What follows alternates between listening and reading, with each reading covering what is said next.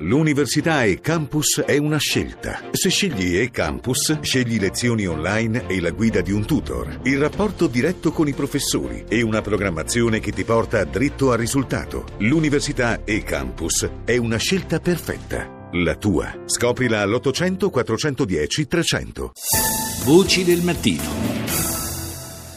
Abbiamo 500 agnelli da trasportare. Si esprimevano così, con questo linguaggio, i trafficanti di esseri umani intercettati durante l'operazione denominata Balcanica, che nei giorni scorsi ha portato all'esecuzione di 21 ordinanze di custodia cautelare in carcere in Italia, Belgio, Francia e Svezia. L'organizzazione gestiva la tratta dalla città italiana di Como. Intanto vengono fatte delle stime sulle dimensioni complessive delle organizzazioni che in Europa si arricchiscono grazie all'immigrazione clandestina. Ascoltiamo in proposito al microfono di Rita Pedizzi il procuratore di Como Nicola Piacente, che è anche componente del direttivo di Codexter, il comitato permanente sul terrorismo interno al Consiglio d'Europa. Il dato che è stato diffuso ufficialmente da Europol indica in circa 50.000 le persone coinvolte in vario titolo eh, traffico di esseri umani per quanto riguarda l'Unione Europea come paese d'ingresso. Quello che avete scoperto a Como è un tassello di un network continentale? Non abbiamo nessun elemento allo Stato per poter ritenere che i 21 indagati fossero inseriti in un contesto molto più ampio rispetto a quello che poi è stato accertato.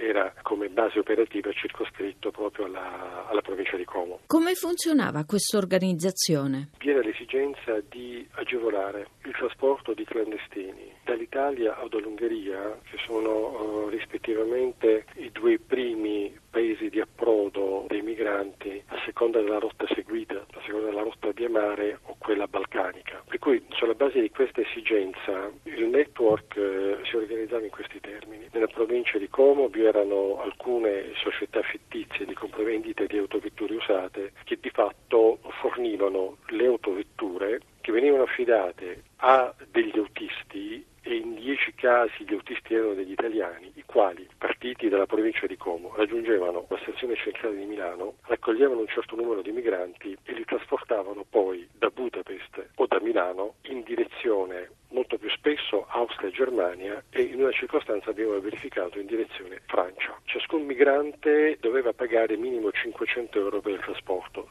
Mm, si tenga conto che ogni trasporto poteva riguardare dalle 5 alle 7 persone. Per ogni trasporto gli autisti guadagnavano 500 euro in tutto, indipendentemente dal numero di migranti. Quindi la centrale di questa rotta balcanica era Como? La centrale dire, di organizzazione dei viaggi che potesse consentire il trasferimento dei migranti dal primo paese di approdo dell'Unione Europea, cioè l'Ungheria, dalla rotta balcanica verso i paesi del nord Europa, perché quella poi è la destinazione finale. Si tenga conto che eh, nonostante qui in Italia, per esempio, così come anche in Ungheria si è verificato, o in Grecia, vi siano grosse concentrazioni di migranti, non sono né la Grecia né l'Italia né l'Ungheria le destinazioni finali, bensì il nord Europa, per cui si approfitta di questa concentrazione per organizzare da parte dei network criminali i trasferimenti verso i paesi finali di destinazione. C'è il sospetto che i proventi potessero finire nelle tasche dei jihadisti? Ci sono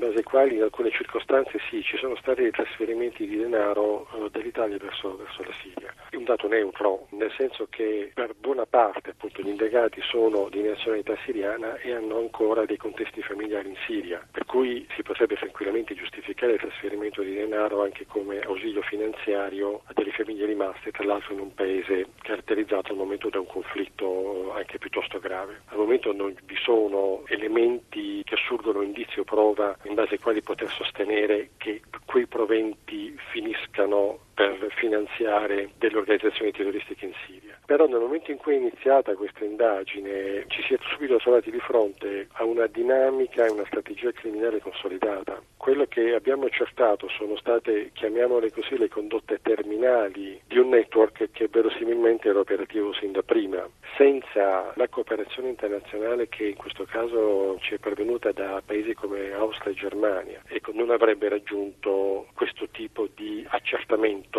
sulla operatività di un network presente in provincia di Como, però operante in Ungheria, in Austria, in Germania, così come la criminalità è transnazionale, anche la cooperazione la giurisdizione, l'intervento delle forze di polizia devono assumere questa caratteristica, cioè la transnazionalità. Serve una super procura europea? Io direi che vanno sfruttati al meglio gli strumenti di cooperazione internazionale che già ci sono. Una struttura di cooperazione internazionale Eurojust, se adeguatamente interpellata, sollecitata, può consentire un coordinamento di indagini tra più paesi dell'Unione Europea, quindi raggiungere insomma, dei risultati lusinghieri in termini di contrasto al crimine transnazionale. Bisogna sempre valorizzare e sfruttare gli strumenti internazionali esistenti piuttosto che pensare ad altro laddove quest'altro può essere dire, una semplice ripetizione o rischia di diventare uno strumento superfluo rispetto allo strumento esistente.